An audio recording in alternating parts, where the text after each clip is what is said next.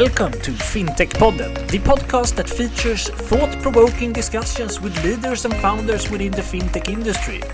From core banking to Bitcoin, we cover it all. Now, get ready for the next episode.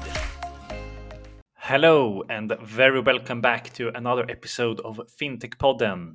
This episode is our FinTech predictions of 2022 episode. And we have no guest, it's just me, Gustav, and Johan as usual. Exactly. And we have been putting together a couple of things that we want to have a closer look at in 2022. And we will find uh, in, the, in the end of this episode, we will take a look at our predictions. So, what are the areas to watch during 2022, Johan? Yes, uh, starting with some of the more niche and then moving to the more broadly, maybe. But one area to watch, I think, is the creator economy space and fintechs that is serving that space. So, uh, in last uh, episode uh, with the um, uh, flashback to 2021 we talked a bit about Juni which is supporting fast growing e-commerce players and so on. Uh, but we also have specific banks that are supporting creators out there. We have uh, astat uh, a Nor- norwegian fintech. We have Willa Pay um, american based and i think this is also quite connected to this whole like uh, starting a business on the side you're running a, a, podcast or a newsletter and so on and then you want to have a specific tailor-made uh, bank offering towards that. Also all the influencers out there. I think in many cases the traditional banking services are not very fitting for this type of side gigs kind of. They are mostly focusing on the more establishing uh, big corporates or SMEs and so on. So I think there's really a lot of space uh, in the whole creator economy related related area. Yeah, I totally agree with that. Um, and also, uh, I can emphasize on the, the Web three and crypto infrastructure uh, in or players that are contributing to the the Web3 infrastructure. I think that will be huge and interesting to follow during 2022. And when I say the infrastructure, it's we have the, the, the like the, the, emerging tech stack of Web3, and and here you have a plenty of startups um, trying to improve and build a better infrastructure uh, and offering different solutions here. So so that will be uh, very interesting to follow. And, and some examples are like fiat to crypto on ramp and off ramps. So meaning that you convert your your uh, normal money to crypto money or in the other way. And uh, of course, blockchains in Web three are the, like the foundation and the bottom of the whole tech stack. And there are different companies focusing on being a node provider, uh, facilitating for other apps and businesses to build on top of of uh, the, the, the, services that they build here. And I think this is an area that will be super interesting to follow. Um, what else do we have here? I also think like in 2022 we will see a lot of focus within the whole payment uh, space as well. Uh, we had a really exciting um, um, episode. Uh, it's number 88. We have uh, Ilka on, where we talked about the future of payments. And there's a lot of stuff happening there. Like we have the EPI, the European Payment Initiative, like an initiative to kind of replace Visa and MasterCard here in Europe with a more of a local service offering. We also have the P27 that I think we will hear a lot more about in this year. Uh, and hopefully that will mean that we have kind of a unified Nordic payment system where we can have uh, uh, where we can swish our neighbors in Norway and Denmark and Finland uh, with the same easiness that we swish each other here in Sweden. I also think uh, we will come back to it a little bit later in this episode, but the whole CBDC topic as well central digital uh, central bank digital currencies. Um, there uh, we will see a lot of uh, things happening in that area as well. So the whole payment space is really transforming at the moment. Yes agree on that. Um, but what what fintechs do we want to, to, to look at? Or should you keep an extra eye on during 2022? Yeah, I think it's safe to say that uh, things are happening when it comes to these really large players. For example, Klarna and Stripe, they have a really huge valuation. Klarna at nearly 50 billion USD and Stripe to nearly 100 billion USD. And uh, many rumors that they have uh, quite much higher valuation than that at the moment. Uh, so maybe we will see one or two of those players IPOing this year, but we also have kind of the the struggle of the the current performance of the fintech on the public market. So maybe it's not a good time to actually go public for these players, and maybe they will stay private for a bit longer because the environment are a bit more friendlier to them. Yeah, I can agree on that, and and uh, yeah, I also think that uh, without mentioning a specific fintech, the thing that we talked about uh, before here, Web3 and the infrastructure and so on, I think that is also something that to, to really keep an eye on. I think it's really hard for many to to know a lot about the different players here, but there are a lot of players focusing on this area, and and uh, you can mention a few like uh, Alchemy, uh, Blockdaemon, Moralis, uh, but but it's it's really hard if you're not really into the, to the industry yet to to understand what each one are doing and so on. Uh, but then we have uh, the one that we talked about as our uh, fintech of the year, Juni. Um, yeah. That we think it's super interesting to keep an extra eye on during 22. Why, why is that, Johan? Yeah, I think with a valuation uh, that is quite high, we don't know the exact valuation. We know that they brought in over 73 million USD last year, and that is really high for being a early stage fintech in the Nordic, at least. Uh, and I think I read the, somewhere that they expanded from five person in the start of uh, 2021, and in the end they were over 100 persons so that is also like expanding eh, like crazy i would say. And uh, i think they are one of the companies that have really adopted this type of um, uh, decentralized way of working. You can they they are employing people all around the world and uh, in that way they can expand really fast but it will be interesting to see if uh, it's a sustainable way of running business and if they can continue with this fast pace in uh, this year. Yeah i have a friend who who who have a friend. uh, so I don't know this person, but he, he, said that he started to work at Juni, and they are really a remote first company. So they have an office, but but your your main office is uh, your home or wherever you choose to be in the world. So yeah, that that's I think uh, also that's really interesting to follow any kind of uh, remote first company and see how how that evolves. Uh, I think it's been easy to say that many like very very developer heavy companies and so on it's easy. They are used to sit at home and so on. It's also interesting to see how it works with with the companies growing into different uh, other professions that's needed like uh, and see how that evolve over time. Uh, but i'm i'm quite positive. I think it will be uh, very good and i think that we will see many companies doing the same mm. remote first. Um then we have uh, next up here is Swedish slash Nordic fintech to watch for 2022. Uh, what have you chosen here? Yeah, I think we actually didn't choose a Swedish fintech specific. We we kind of uh, took our eyes a bit higher and looked what is happening our in our neighboring countries. Uh, so a really exciting player to watch, I would say, is uh, Lunar the Danish challenging challenger bank that is expanding quite fast uh, across the Nordics. So they have presence in Sweden and Norway and Denmark, I think, and they have really kind of a broad uh, service offering for being a challenger bank, and they have a banking license in Denmark, if I'm not uh, miss uh, saying something here. Yes, so, exactly. Uh, yeah, I, am voting for Lunar since I, have been. Um, it was my previous employer, so ex Lunar, yeah, ex Lunar.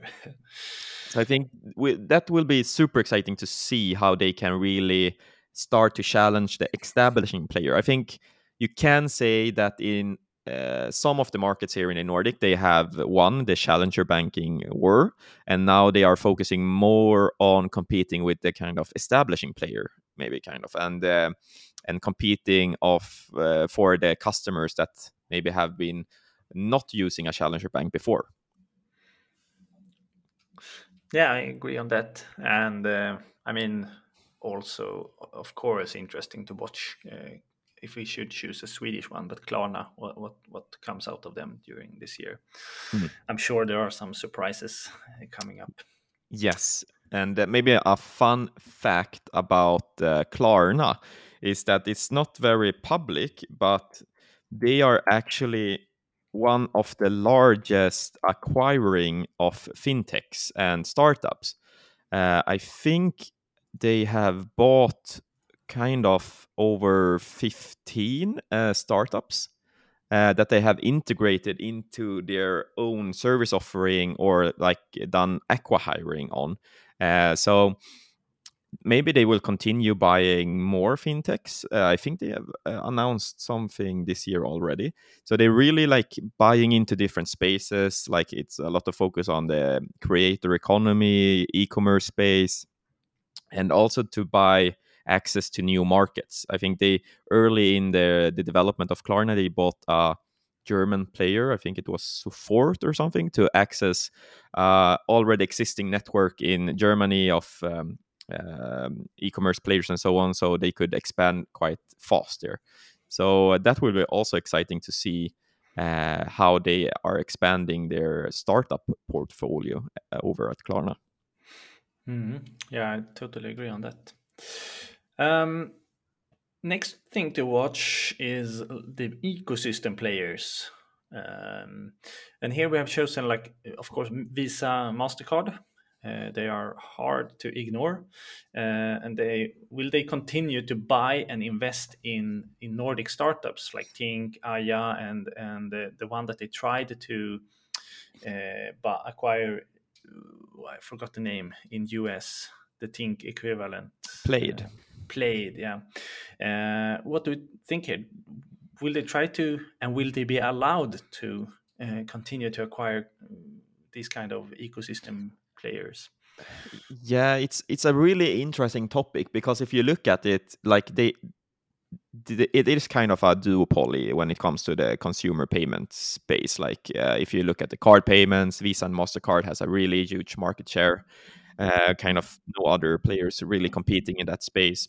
Then we have the online payments where they traditionally many consumers wanted to pay with the cards but now we have the buy now pay later.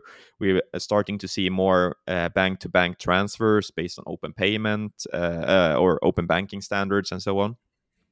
And i think that's the reason why they are now leaning so heavily visa and mastercard into this space and buying uh, players. So but it's also a bit scary that they they are buying kind of all the players in this space. Like they have um, bought or invested in uh, in Nets, uh, the Danish and Norwegian payment player, also active in the open banking space.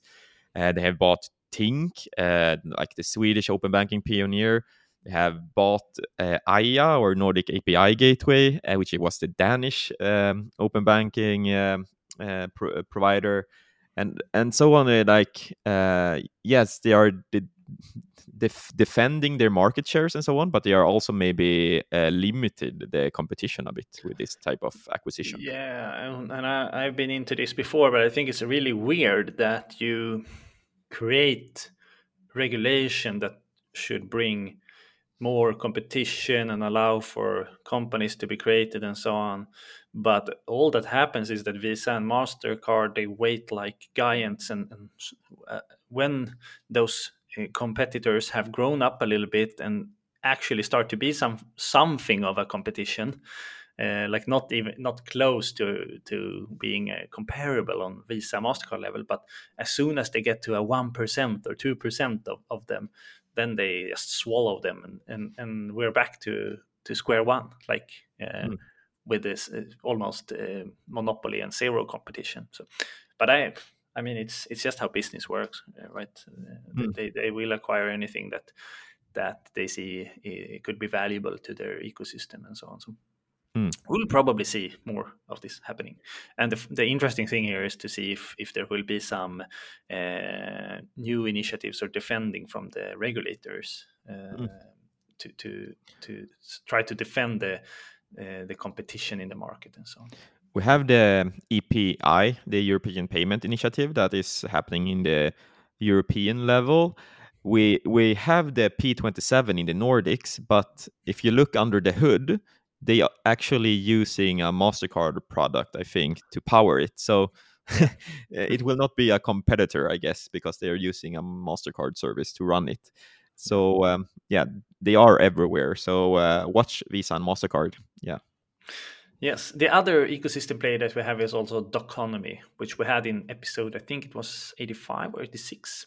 Hmm. Um, and uh, for you who have not listened to the episode, they are within the um, ESG, what do you say, financial um, uh, Green envir- fintech space. green fintech space, of course, um, and uh, offering card where you can calculate your your your footprints on the environment in, for each purchase and so on. And um, this kind of uh, uh, company and player is is truly interesting to watch how it evolves during the year. And they, of course, have the regulation and everything around the the the, the um, uh, green environment and so on in their back. They're like running uh, with the wind in their back. Um, So they are really interesting to follow. But uh, guess who has invested uh, in Doconomy? Mastercard. Yes. So watch them. Watch them. Yes. Um, Hmm. Should we wrap up with our more crazy fintech predictions for the year? Yes, it feels like the whole area of fintech is crazy at the moment, uh, especially if you include the crypto space. So maybe they are not as crazy as we think, but uh, we have some predictions, right? Yes, and uh, first out is uh, number one prediction 2022 traditional bank or financial institution to buy up and coming fintech like uh, crypto or buy now pay later and so on. Um, that could be huge, right? Yeah, I think we have seen now the last uh, the last decade, like the traditional banks. Uh, if we take Nord uh, here in the Nordics, for example, like Nordea, Swedbank, Handelsbanken, SEB, and so on, are losing both uh, market share, like to the new challenger banks, but they are also losing um, stickiness from their users. Like we as users, we don't. Uh, in many cases, we don't prefer to use one of the big banks because other players has much better service offering at the moment, especially when it comes to like online payments, uh, when it comes to insights uh, on your economy and spending.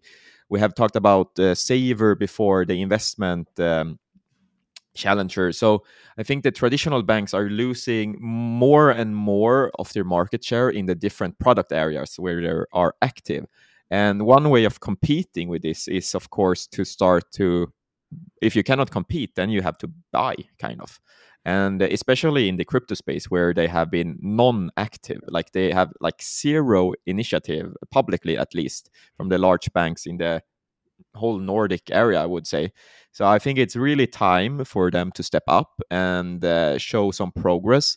Maybe not start to like offering services, but at least to gain knowledge in the space, like to gain people that can help them with this transformation that will happen and that is like uh, especially focusing on crypto but also the new type of payments that we're doing the buy now pay later space and so on it feels like the banks have totally missed that space um, so yeah. yeah yeah we'll see we'll follow up that prediction our next prediction is pokemon go or similar game to include nfts in their games which will drive massive adoption.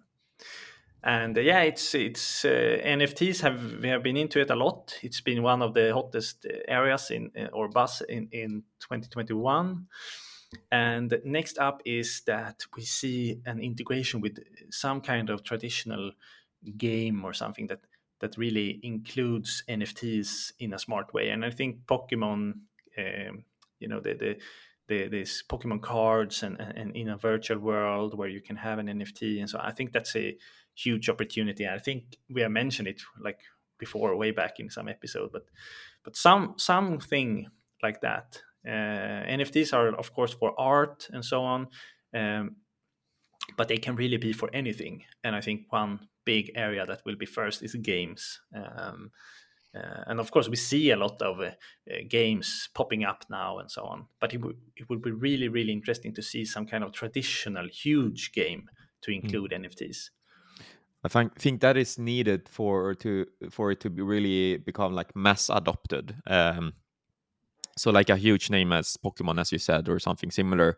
And what this will bring is a total new type of online economy, kind of like of course you can say it exists at the moment with the existing nft games and uh, different uh, cryptocurrencies that you can uh, change and swap and so on but it's uh, still quite niched and it's uh, like there are many people doing it but it's quite limited kind of if you look at the whole world population but if one of these type of more broad games adopts it and uh, are making it super user friendly like i we i think we believe that this will yeah really drive adoption yeah, totally.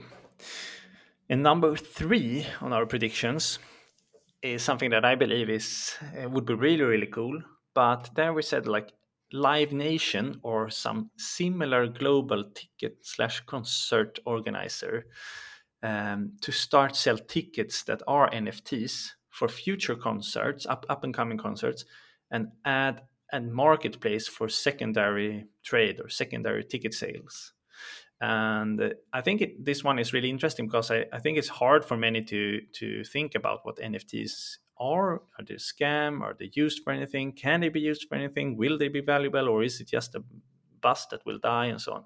But i think this is a quite easy to understand thing. If you sell tickets as nfts uh, it's not it, it, it's it's a really cool thing to do. And, and i would like to have a ticket like uh, an nft and, and so on uh, you know how, how people did back in the days when we were we were kids like you, you kept your ticket for yes. a game or something like that you I, I some people even put it on their walls and and, mm-hmm. and like ah this will be my memory of going to the first concert with the Coldplay or something like that uh, I think uh, NFTs are really really good um, uh, to use for that kind of things and uh, I think it's also a super, super interesting business case and business model for a company like Live Nation or something like that to to sell them as NFTs uh, and um, also have this secondary market.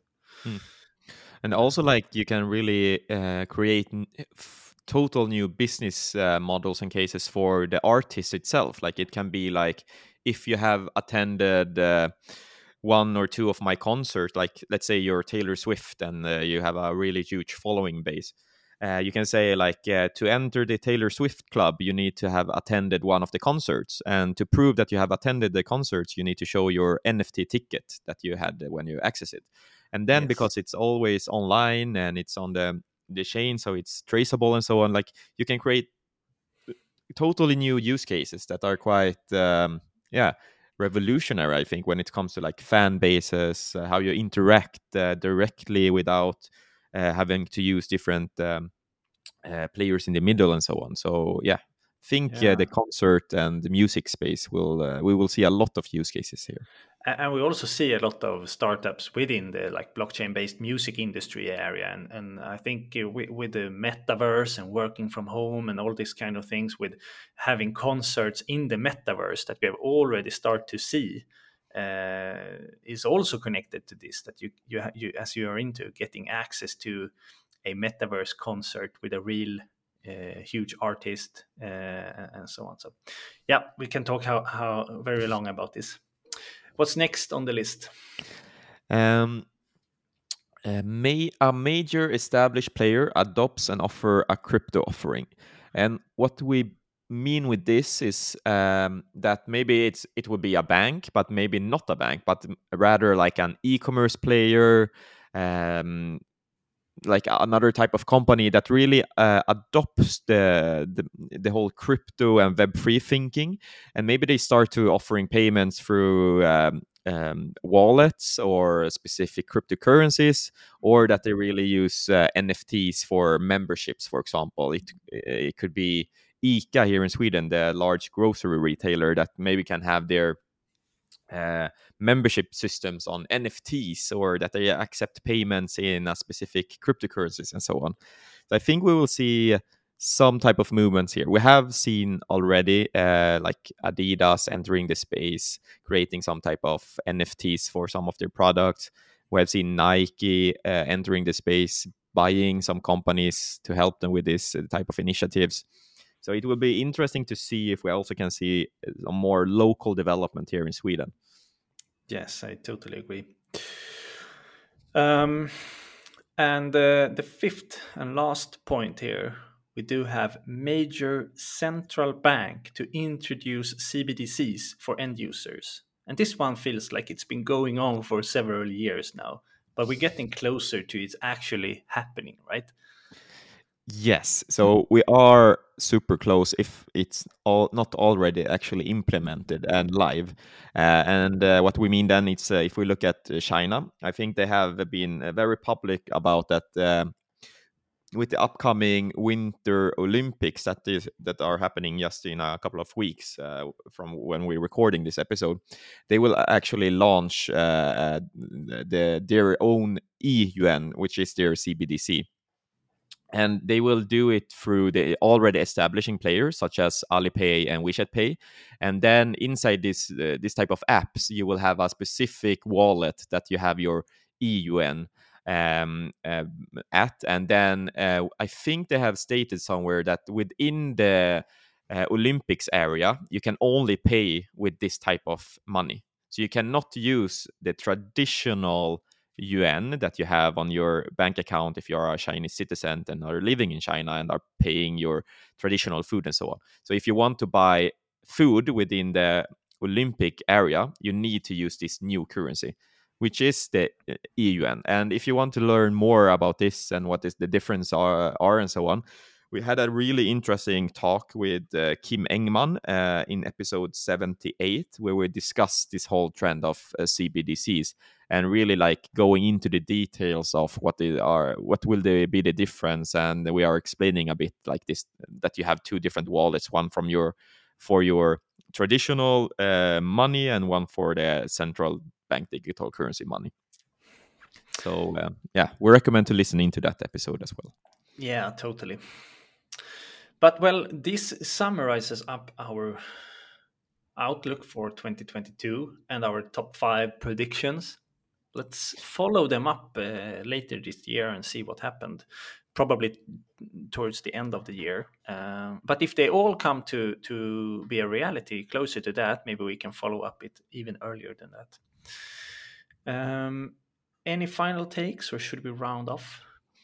No, I think we have uh, covered a lot of areas and topics here, and um, it's. I think it's safe to say that it's. Uh, it will be really exciting to follow this space now in 2022. Yeah, and if you have any ideas on other predictions or want to discuss with us any upcoming episodes and so on, feel free to contact us on LinkedIn or uh, at our uh, email hello at fintechpodden.com.